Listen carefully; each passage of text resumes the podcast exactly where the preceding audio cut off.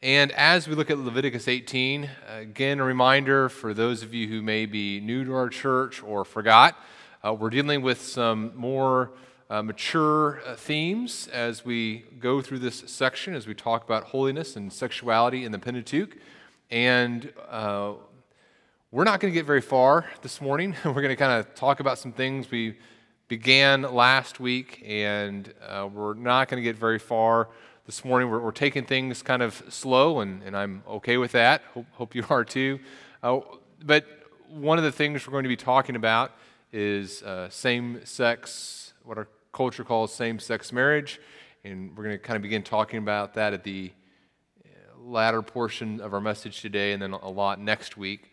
And so um, you can decide if you're a parent, if, if, that's something you want your children to be thinking about. You know, the, the reality is uh, it's where our culture is, and our children are, are hearing about it or thinking about it. Uh, our society is, is literally restructuring itself, uh, redefining itself. And so I think it's important, as, as Flannery O'Connor says, we have to push as hard against the age as the age pushes against us, not in a, a combative way, but in a sense of as our, our children are being uh, and ourselves are being taught one view of sexuality and, and, how we are to think about that, we need to very confidently uh, express what we believe God's Word teaches about that. And so that's what we will be doing uh, this morning and the weeks to come. And again, you can kind of evaluate what you and, and your children need to be thinking about in that area as well. But we want to communicate these things uh, in a very winsome, loving way, and yet at the same time very clear and uh, confidently as we think about what God's Word says. So, if you would stand with me in honor of the Lord as we read His Word together. I'm going to be reading portions of Leviticus 18. And uh, portions of Leviticus 18, we looked at the whole chapter two weeks ago, and we're going to read the, kind of the portions that we're going to be beginning to deal with uh, this morning. So at the end of the first paragraph, God had told the people, Look, these are my statutes and rules. A person does them, he lives by them. Then, verse 6 None of you shall approach any one of his close relatives to uncover nakedness. I'm the Lord. You shall not uncover the nakedness of your father, which is the nakedness of your mother. She is your mother. You shall not uncover her nakedness. You shall not uncover the nakedness of your father's wife. It is your father's nakedness. You shall not uncover the nakedness of your sister, your father's daughter, or your mother's daughter, whether brought up in the family or in another home. You shall not uncover the nakedness of your son's daughter or of your daughter's daughter, for their nakedness is your own nakedness. You shall not uncover the nakedness of your father's wife's daughter, brought up in your father's family, since she is your sister. You shall not uncover the nakedness of your father's sister, she is your father's relative. You shall not uncover the nakedness of your mother's sister, for she is your mother's relative. You shall not uncover the nakedness of your father's brother, that is, you shall not approach his wife, she is your aunt. You shall not uncover the nakedness of your daughter in law. She is your son's wife. You shall not uncover her nakedness. You shall not uncover the nakedness of your brother's wife. It is your brother's nakedness. You shall not uncover the nakedness of a woman and of her daughter. You shall not take her son's daughter or her daughter's daughter to uncover her nakedness. They are relatives. It is depravity. And you shall not take a woman as a rival to her sister, uncovering her nakedness while her sister is still alive. You shall not approach a woman to uncover her nakedness while she is in her menstrual uncleanness. And you shall not lie sexually with your neighbor's wife, and so make yourself unclean with her. You shall not give any of your children to offer them to Moloch, and so profane the name of your God. I am the Lord. You shall not lie with a male as with a woman, it is an abomination. And you shall not lie with any animal, and so make yourself unclean with it. Neither shall any woman give herself to an animal to lie with it, it is perversion. Then he talks about how the people before them had done these things. Then he says in verse 30 So keep my charge, never to practice any of these abominable customs that were practiced before you, and never to make yourselves unclean by them. I am the Lord your God. You may be seated. May God encourage us through his word this morning. And Father, we do ask your special grace upon us as we talk through these things. We pray that in your grace we'd be obedient to you and pray uh, you're enabling the work of your Holy Spirit. And pray this in your Son, Jesus' name. Amen. When I was in elementary school, uh, my neighbor invited me to his birthday party. And his parents kind of talked to my parents, told them what we would be doing, the, the movie we'd be watching, and they asked my parents if that was okay. And my parents kind of hesitated for a second, talked to me, and said, Okay, I think it's okay. Now, I had lived a very sheltered movie life as an elementary age student. Uh, I was not allowed to watch the Back to the Future movies. I wasn't allowed to watch Indiana Jones, and all my friends were able to see those movies. And so I had kind of a, a sheltered movie experience. Most of my movies were, you know, Disney movies. Saw a lot of Herbie growing up as an elementary school student. Older people are laughing a little bit, know what that means. So I went to my neighbor's birthday party and, we began watching this movie. And it wasn't like a, I don't even remember that much about the movie. It wasn't like wildly inappropriate or anything like that, but it was certainly an older themed movie than what I was used to. Uh, for example, there were two characters in the movie who were romantically interested in one another. And even though, as an elementary age kid, my understanding of some of those things was, was pretty limited, I, I understood that there was something going on that was, that was off. I understood that these, these, these people were not married and yet were acting like they were married. They were in some sort of physically intimate relationship. And I was uncomfortable with it as I watched the movie, I didn't have this thought. I didn't think, well, man, why have mom and dad not told me about this? Or why have not mom and dad not let me see movies like this because this seems pretty appealing to me? I, I kind of remember thinking the exact opposite. I remember watching the movie and seeing this relationship and, and being troubled by it, by thinking, this is, this is kind of sad. I, I felt bad for the people who were in this relationship. To me, and maybe it was because I was an elementary aged kid and hadn't been immersed in the culture as much as I would be in years hence from then. But there, there was a sense of, of sorrow because I recognized that that relationship was kind of a, a pale comparison, a, a cheap imitation of the relationship that I knew my parents had and other people I, I knew who were, who were married. T- to me, it seemed a very very cheap counterfeit to the type of relationship that my parents had. I can remember thinking that. What I hope happens as we go through Leviticus 18 this morning and in the coming weeks, I hope we gain a sense of appreciation for the, the beauty of what God has created in sexuality the, the picture that he has designed to be seen in a, a marriage relationship. The way that he has provided us a means, whether we're single or married, the way that he's provided us a means to worship him in this aspect of our life and, and the beauty of that. And as we look at Leviticus 18 and particularly these, these types of sexual relationships that God prohibits, I hope we see in them the phoniness of them the counterfeit nature, the idea that this, this is a cheap substitute for what God has created marriage to be. And I hope we, as, as a church, as individuals, reject the counterfeit and, and cling to God in worship. Now, for those of you who are younger, I mentioned a couple weeks ago, you know, this, this word sexuality. For some of you, you say, I kind of have a vague understanding maybe of what that means. Mom and dad and I have talked about a little bit, or, you know, uh, someone, my, my grandparents have, have kind of explained some things to me.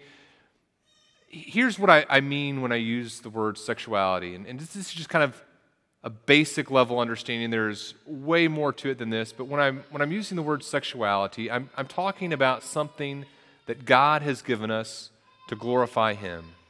Sexuality is something that God has given us to glorify Him. And it's, it's that thing that God has given us that allows a, a husband and a wife to want to be physically close to one another. That, that's part of what sexuality is. It's something that God has given us to, to glorify Him. And it's that, that thing that allows a, a husband and wife to, to want to be physically close to one another. Way more to it than that. Your parents would love to talk with you after church, but, but that's kind of a, a beginning understanding, right? Beginning understanding. Something that God has given us to glorify Him, whether single or married, but it's that thing that God has given us that allows us to want to be physically close to our husband or our wives. Now, here's, here's kind of the main point that we've been, been talking about as we've talked about holiness. What is holiness? We've seen as we've talked about holiness that without holiness, and that is separating ourselves from sin and consecrating ourselves to God, without holiness, we will not see God. In the book of Leviticus, that the people are in relationship with a holy God, and we see as we go through Leviticus that without holiness, they, they can't be in relationship with God. And the same is true for you and me. Now, now what is holiness? Holiness is, is essentially love of God, it's, it's devotion to God. And so, as we love God, we, we separate ourselves from sin, we, we devote ourselves to Him. And if we want to know how holy, I, how holy am I, the answer is well, however devoted I am to God. The degree of my holiness is the degree to which I'm devoted to God, consecrated to God, set apart to Him.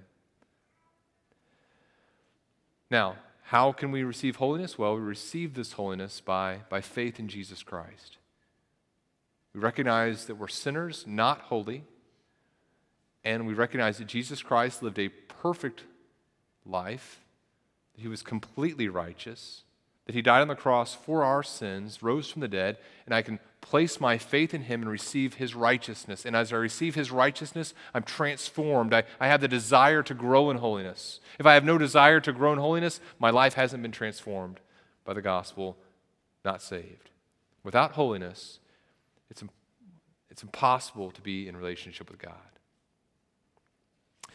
Now, what about in the area of sexuality? Here's kind of what we began talking about two weeks ago. Holiness and sexuality is fueled by love of God. You see, holiness and sexuality doesn't begin with a bunch of rules. Okay, I can't do this, and I can't do that, and I, I have to do this, and I, I have to wear this uh, length uh, skirt, and I need to do uh, this in my relationships with uh, other people. It doesn't begin with that. Holiness and sexuality is, is fueled by love of God, by devotion to God. And as I, I love God, that expresses itself in my relationships with others. So, holiness and sexuality is fueled by God, and that holiness and sexuality is expressed in my love toward others. So, it affects how I treat my wife. It affects, if I'm single, how I treat other brothers and sisters in Christ. It affects how I t- treat strangers. It uh, affects all aspects of how I relate to other people. Holiness and sexuality is fueled by love for God, expressed in our love toward others. It brings life and blessing. Now, here are some of the principles we, began looking at, and I, I kind of want to remind you of a couple and then expand on some that we went through kind of quickly. The first was this the first principle we considered is this sexual ethics. Uh, sexual ethics in the Pentateuch are grounded in the one flesh relationship that God creates in Genesis. So, in other words, we don't come to Le- Leviticus 18 and suddenly, all of a sudden, there's some rules about sexuality. Sexual ethics in the Pentateuch begins in Genesis 2. It begins as we see God creating this, this one flesh relationship. And this, this one flesh relationship we see in Genesis is designed to teach us about God. Two who are different uh, become one. This, this husband and this wife come into this, this one flesh relationship. And as they come into this, this one flesh relationship, we see something about the gospel. It's a picture of the gospel, two becoming one. And the level of our agreement with that picture, this picture of the gospel, is, is our reflection of, of worship. It's a reflection of our worship. A faithfulness to that relationship, that, that, that that picture that God is trying to create allows us to, to worship Him. And again, that's whether we're single, it's whether we're married, our, our desire to be faithful to that picture that God is creating is, is a means of us worshiping Him. So that's the first principle. Second principle related to that sexuality is to be expressed in the context of a permanent marriage relationship between one man and one woman. We'll continue to unpack that as we go through this series. A third principle is this sexual morality. Sexual morality is based not on the decrees of culture, but on submission to holy God. Look at your text with me, if you would, now in Leviticus 18. As we look at those, those first four verses, it becomes very clear that the people of Israel are not to base their sexual conduct on where they came from. He said uh, to, to them, Don't do like they did in the land of Egypt, verse 3. And it's not their sexual conduct is not to be based upon the mores of the place that they're going. Don't do like they did, don't you, and you shall not do in the future as they do in the land of Canaan to which I am bringing you. Don't walk in their statutes. Instead, God tells his people, their conduct is to be based upon his statutes, his rules as a holy God. Follow my rules, keep my statutes, and walk in them. I am the Lord your God. So, as you think about this picture that I've given you of my relationship with you, marriage is this picture of God's relationship with his people. As, as you think about how to conduct yourself, uh, keep that, that picture in mind. You, you operate in obedience to me. The people in the land of Egypt, the people in the land of Canaan, are both engaging in, in sexual practices that distort the image that I'm trying to give you. They distort the, the sermon that I'm trying to preach, says God, concerning marriage. Reject those things. Fourth principle is this sexual purity is the only way to experience the fullness of God's blessing in this life. Sexual purity, that is, conducting ourselves in obedience to God in this area of life, is the only way to experience the fullness of God's blessing in this life. And this is a principle that, that cuts against the grain of our culture in, in so many ways. And our culture makes a, a, an argument contrary to this in almost every way possible, right? But what does verse 5 say? You shall therefore keep my statutes and my rules. If a person does them, he shall live by them. I'm the Lord, I'm Yahweh.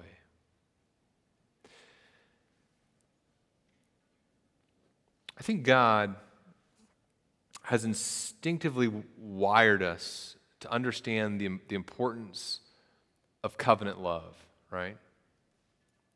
On my, on my wedding ring, on the inside of my wedding ring, Whitney engraved uh, the, wor- the words uh, Song of Solomon 8 6 that, that Bible reference. What does Song of Solomon 8 6 say? It says, Watch out, buddy. No, uh, Song of Solomon. It's actually much more beautiful. It says, Song of Solomon 8 6. It's a, a young woman speaking to her beloved. She says, Set me as a seal upon your heart as a seal upon your arm. What is, what is she saying? A seal was something that identified ownership, it identified relationship. And so a, a person would put their seal on a document and it indicated this, this document is, are my words, it's identified with me. And so she's saying, Look, I, I want to be. I don't want to be involved in some casual fling with you. I don't want our, our relationship to be outside the, the bounds of covenant love. I want a, a covenant commitment from you. The, the type of sexual relationship that has been described in Song of Solomon. She says, I want that with you, but I don't want it outside the boundaries of marriage. I, I want to be in covenant relationship with you. And then the verse goes on, it says, it says, do, do this, set me as a seal upon your arm, for love is as strong as death, jealousy is fierce as the grave, its flashes are flashes of fire, the very flame of the Lord. Many waters cannot quench love, neither can floods drown it. If a man offered for love all the wealth of his house, he would be utterly despised. Or, as the Beatles put it, can't buy me love, right? It's ridiculous. You try to offer someone money for this type of love, you'd be considered foolish, despicable. But only in this type of love, only in this, this covenant relationship, this covenant commitment, can this this type of love that can withstand floods survive. What is God's message to us throughout Scripture? He says, I've created this, this picture, this picture of, of marriage. And within the, the context of this relationship, there is to be covenant commitment. And only where this covenant commitment exists can, can you see the faithfulness that is supposed to exist between God and his people.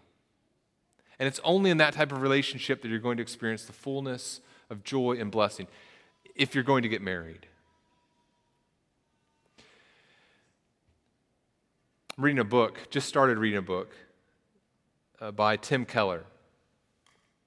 It, it started off, started reading it yesterday, started off a little, I was a little concerned by it. It started off a little negative. In fact, I was sitting next to Whitney and I, I said, Whitney, what do you think of this sentence? This is the, on, the, on the first page of the book. Uh, Tim Keller writes No marriage I know more than a few weeks old could be described as a fairy tale come true. So, what do you think, Whitney? Fairy tale come true? You know? what do you think? She was just laughing, so I'm not exactly sure. No, I think that, that seemed a little negative to me. I, I would, I would certainly uh, not describe it as fairy tale in the sense of something unreal, but certainly um, uh, marriage has met more than all my expectations for what a, a beautiful relationship could be. But so it starts off a little negative. I was like, I don't know about this, but then Tim Keller says some, some really good things. And one of the things he, he says in this first chapter, he, he's talking about the, the beauty of, of covenant commitment. He talks about how, despite what we've heard, despite what our culture has told us about how negative marriage is, he says the percentage of people who say they're very happy in their marriage is actually high, about 60 to 61 to 62 percent. Two thirds of those, this is very interesting. Listen to this. Two thirds of those in unhappy marriages out there will become happy within five years if people stay married and do not get divorced. Isn't that interesting? Two thirds of people who are right now say, Oh, I'm in an unhappy marriage, they're going to be in a happy marriage if they, they stay faithful to the covenant commitment they've made.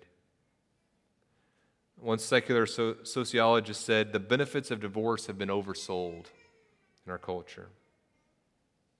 He goes on, he says, during the last two decades, the great preponderance of research evidence shows that people who are married consistently show much higher degrees of satisfaction, for example, than those who are just living with a partner. Reveals that most people are happy in their marriages, and most of those who are not and don't get divorced eventually become happy. It's very interesting, right?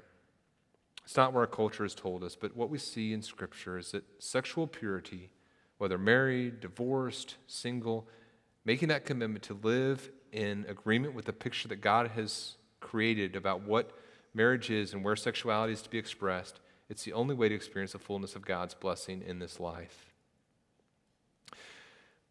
One of the things I'm going to encourage us to do as we go through this series is, is to memorize God's word. And I, I don't think there is anyone here who would say that they perfectly are obedient to God in every aspect of this, this area in their life and always thinking rightly.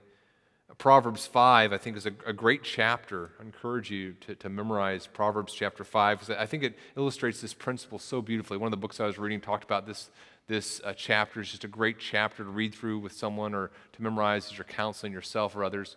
Um, I'm trying to memorize through it. You can, you can quiz me on it uh, to keep me accountable, but encourage you to memorize something like Proverbs chapter 5 that just describes the, the beauty of covenant faithfulness and the danger of not being faithful in covenant relationship. Here's the fifth principle, and we're not going to get uh, all the way through this this morning. Uh, the fifth principle is this sexual partners for the marriage relationship are limited by God in his holiness. Let me say that again. Sexual partners for the marriage relationship are limited by God. And they're limited by God in his holiness. Now, now what does this mean? Some people say, well, okay, if, if it's true that uh, sexuality is reserved in terms of expressing sexuality, acting on sexuality, it's reserved for the marriage relationship, well, then uh, um, as long as I get married, then I can, can express that with, with whomever I, I wish, as long as I, I marry them. And what we see in Leviticus 18 is that is not true. God limits marriage partners to protect the, the picture that he's trying to convey in this relationship, to protect the, the message of the sermon he's trying to proclaim. And there are things that are described in this section of Scripture that are all attested to in the Egyptian and, and Canaanite cultures. So, in this text, these verses prohibit incest, they prohibit adultery, polygamy, homosexuality, bestiality. All these things are prohibited in this passage. And all of these things we see examples of in either the Egyptian or the Canaanite cultures or both. So, for example, in the Egyptian culture, you see examples at this time of, of brothers and sisters marrying. In the Canaanite culture, we see examples of things that, even on a Sunday where we're kind of dealing with some more mature things, we can't even talk about all the things they're engaged in in some of the religious practices. We see uh, prostitution, we see um, bestiality, we see homosexuality, we see all these things taking place even in the context of what they would call worship.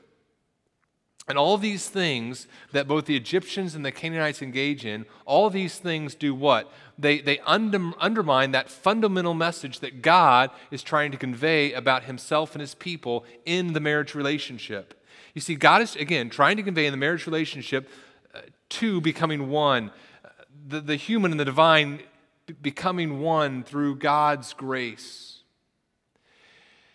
And as we look at this passage and we see the limitations on marriage, we kind of see two things.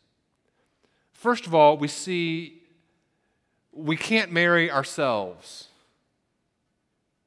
Instead, we see we have to marry someone else who's been designed for us. So, in other words, you can't marry yourself. You can't marry people who are, who are close to you.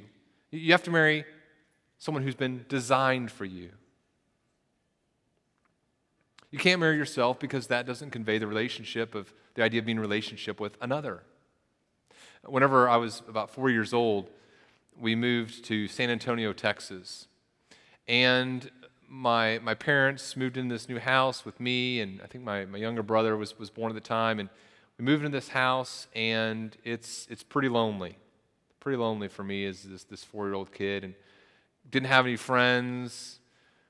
Walked in the backyard one day, kind of lonely, no one to play with, and I, I saw this, this brick and a piece of rope. Just kind of get yourselves ready. This gets pathetic.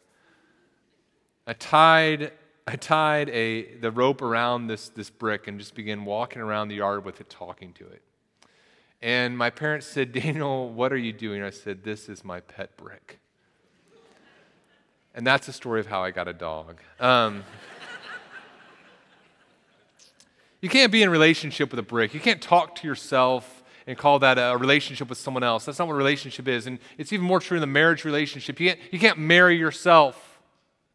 And so, as you look at this, look at the text with me. And as you notice, there, there's this word that appears over and over again. And you probably noticed it because I had to say it a bunch of times. It's the word nakedness. And nakedness there is a euphemism for intimacy, which, which is also a euphemism, I suppose. But anyway, you see here that as God talks about this, this intimacy, he's saying, look, you can't be intimate with someone who is close to you. Verse 6 you can't approach any of your close relatives to uncover nakedness. Now, now why is that? Because when there is a one flesh relationship, it's, it's two becoming one. And when they become one, those who are in that relationship or close to that relationship now are, are part of that, that same oneness. So, you can't approach your stepmother's nakedness. Why? Verse 8 it's your father's nakedness. You can't approach the nakedness of your sister. Why? It's, it's your nakedness. You can't approach your son's daughter. You can't approach your, your daughter in law. Why? It's, it's your own nakedness. In other words, um, you have your father, and your father gets married to your mother, and they have you. There's this one flesh relationship. You're the product of it. And now your, your mother dies, your parents divorce, and your father marries another woman, then he dies. You can't be in a relationship with that, that stepmother. Why? Because she and your father were a one flesh relationship, and they're, they're, they're one, it's too close. You can't marry yourself. Your father and mother get married, they have you and your sister, and, and there can't be a relationship between you and your sister. Why? Because your mom and dad one flesh. It's a one flesh relationship. You're both a product of that one flesh relationship. Too close.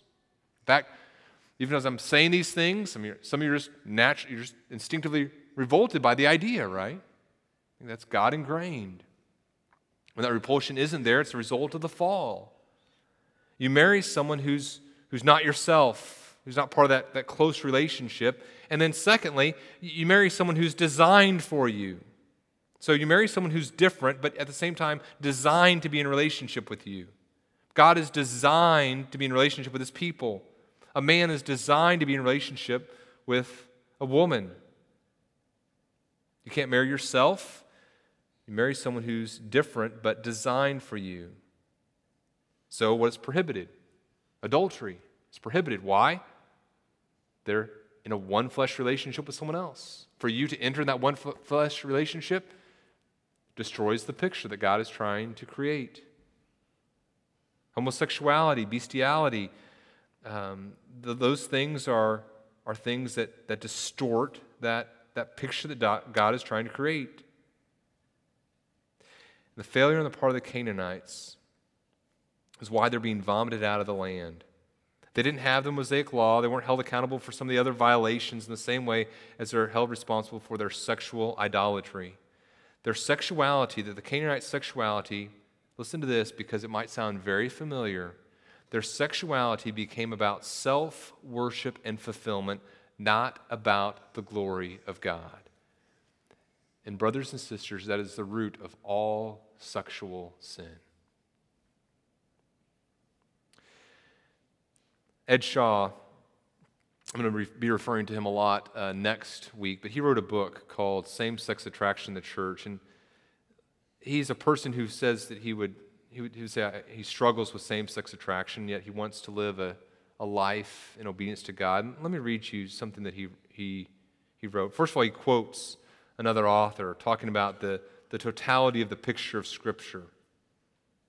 He says the entire narrative works with this, this complementarity so that a male plus female marriage is a signpost or a signal about the goodness of the original creation and God's intention for the eventual new heavens and new earth. And then Shaw himself goes on to write, he says, Do you get the point of all this biblical imagery? Marriage between a man and a woman, that is, complementary union of sexual difference, is central to the very wiring of God's plan for the universe. From its beginning and into eternity. So that if you change some, some parts in that, in that relationship, you replace a man or a woman, you're interfering with, with what, where God has said his world is heading to the unity and difference in heavenly marriage of the divine and the human. This is an important thing, brothers and sisters. What does our Canaan tell us? The Israelites are getting ready to go in this land, and the Canaanites are, are, going to expose them to some, some terrible practices. And yet, as the Israelites are exposed to these, these terrible things, this distortion of the image that God is trying to create, there's going to be, there's going to be an enticement to that. Some of the, the, the things that they engage in for their crop worship to to, to kind of begin planting the crops and to continue to ensure fruitful harvest, some of the things that they engage in, the, the sexual practices, it is going to be enticing to the Israelites. What is, what is our Canaan? There are so many things that, that I want to talk about, so many things we should talk about. But one of the things that I think we're forced to talk about based upon where we are in our culture is the idea of same sex attraction in, in our culture in the church. In fact, we need to talk about changing how we respond to same sex attraction in the church, not in terms of what we say about the rightness or wrongness of expressing ourselves rightly in sexuality, but thinking how we respond to people. And again, this is not a message, this is not kind of a, a, a side trail I would go down or focus on this in more depth 10 years ago. It's not something I would focus on maybe even five years ago. But based upon where we are today, we're going to spend some time this morning and next week, by God's grace, talking about this. 10 years ago, if you came to me and you said, Daniel, I'm struggling in my marriage. I'm thinking about getting a divorce. I don't love my wife. What should I do? I would have some things to say. I think a person in that situation would say, I know my church, I know what my church teaches about this, I know my church loves me, I know that they're going to help me through this. Uh, 10 years ago, if you came and you said, You know, I'm, I'm just in this situation where I'm, I'm, struggling with, with lust, I'm struggling with pornography, I, I need to talk to someone, I think 10 years ago, a person in that situation would know, Hey, my church cares for me, they know about how to, how to help me, and, and they'll help me through this. There are so many ways that we can deviate from God's picture for what sexual, sexuality is supposed to look like. So many ways, both by nature and by our choices, that, that we are um, we're fallen. Ten years ago, if, if you were struggling with same sex attraction, I wouldn't have known what to say.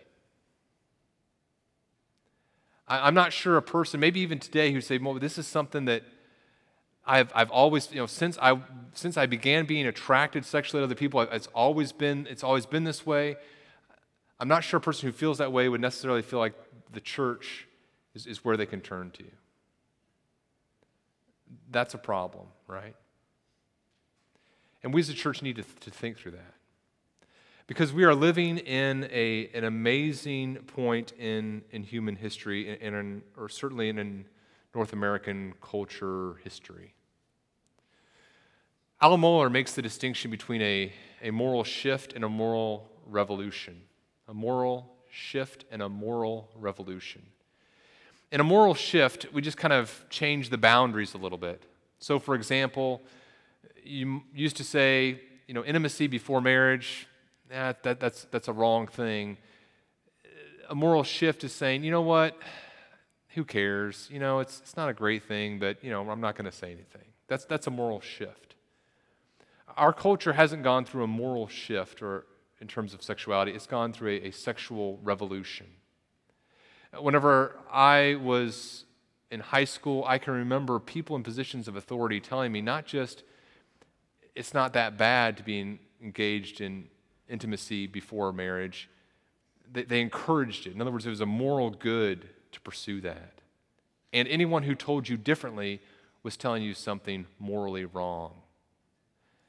That's a moral revolution. When it comes to the issue of, of homosexuality, despite what it may feel like, that's not where the revolution began. In other words, it's not homosexuality that's all, all of a sudden come on the scene and destroying marriage. We've began to take an axe to the roots of marriage long before in our culture, right?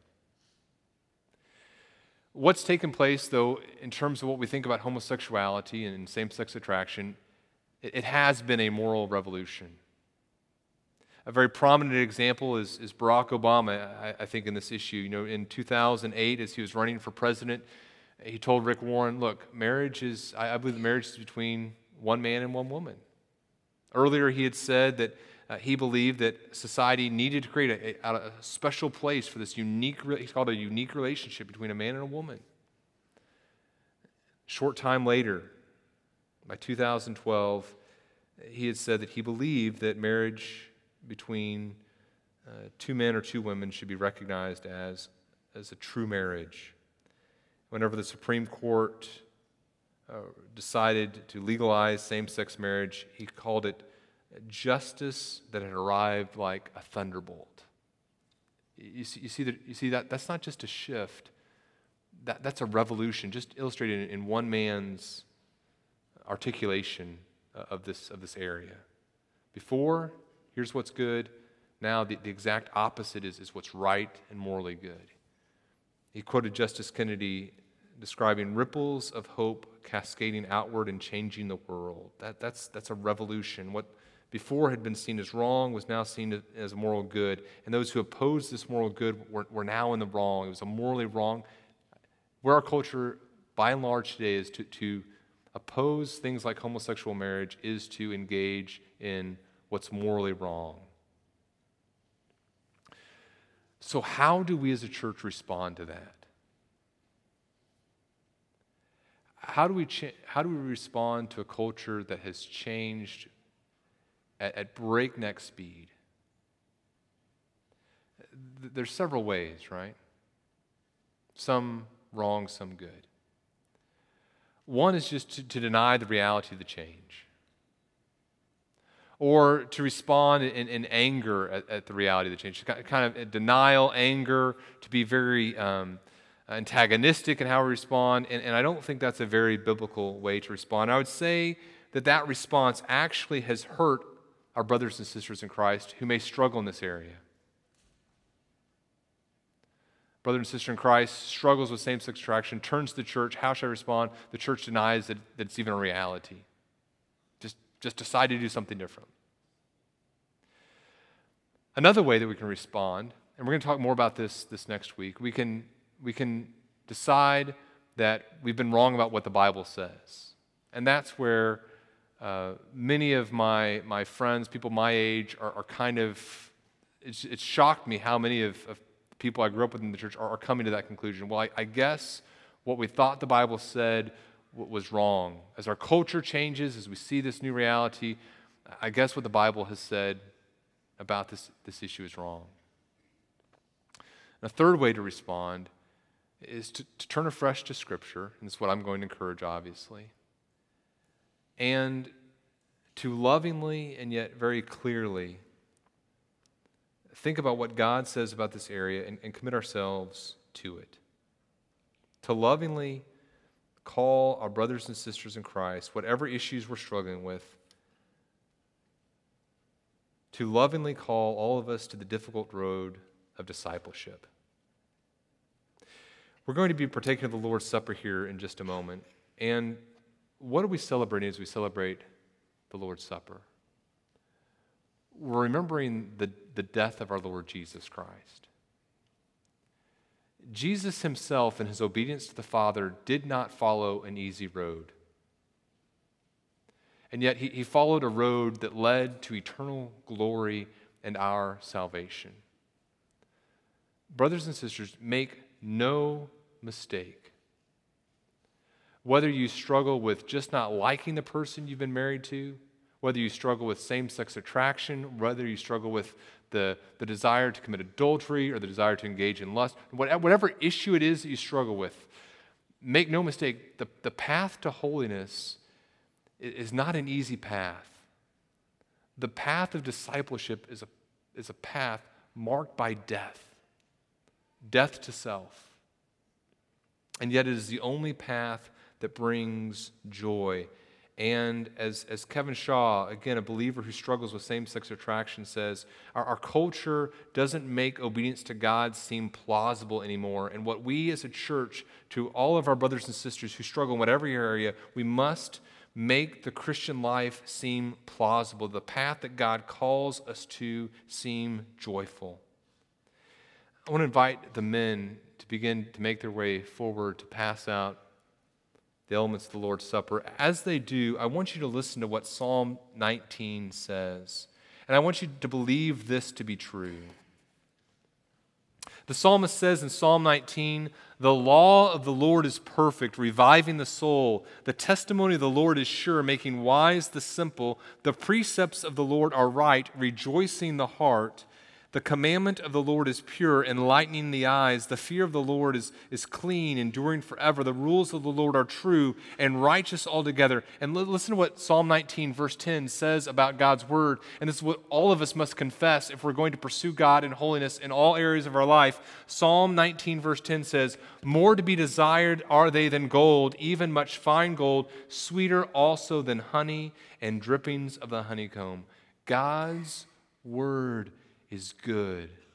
And God gives us these instructions, these rules, these statutes, these ordinances, not to cause our lives to be miserable, but because in obeying, obedient to Him, there is great joy. As we say, okay, I'm going to reject the message of the Egyptians. I'm going to reject the message of the Canaanites. I'm going to believe that what God says about sexuality is true. I'm going to believe what He says about this marriage relationship is true, that is a picture of His, his uh, love for His church. And the same faithfulness, the same covenant love that's to exist in this, this marriage relationship, this becomes a picture of God's love for me, and I'm going to be committed in faithfulness to loving and worship Him as we remain committed to that to that imagery and living that out in our lives through holiness, there is going to be joy. Moreover, verse 11 of Psalm 19 by them, by your rules, is your servant warned. We're cautioned against paths that lead to death. And in keeping them, there's great reward. What a beautiful promise. I look forward to continue to, to, unpack that with you next week and the weeks to come. I'm going to invite them in to, to begin to pass out the elements. As they do so, as they do so, let me encourage you to do this. Let me encourage you to, to ask God, just in the quietness of your heart, as we partake of this supper together, God, please reveal to me those areas in my life in which I'm not devoted to you. What areas of my life am I not devoted to you? Where am I not holy? And God, in your grace, please change me. That, that's what I want us to pray together. Now, again, as we partake of the Lord's Supper, we're proclaiming that we are part of a body, recognizing that we have a responsibility to one another in this endeavor.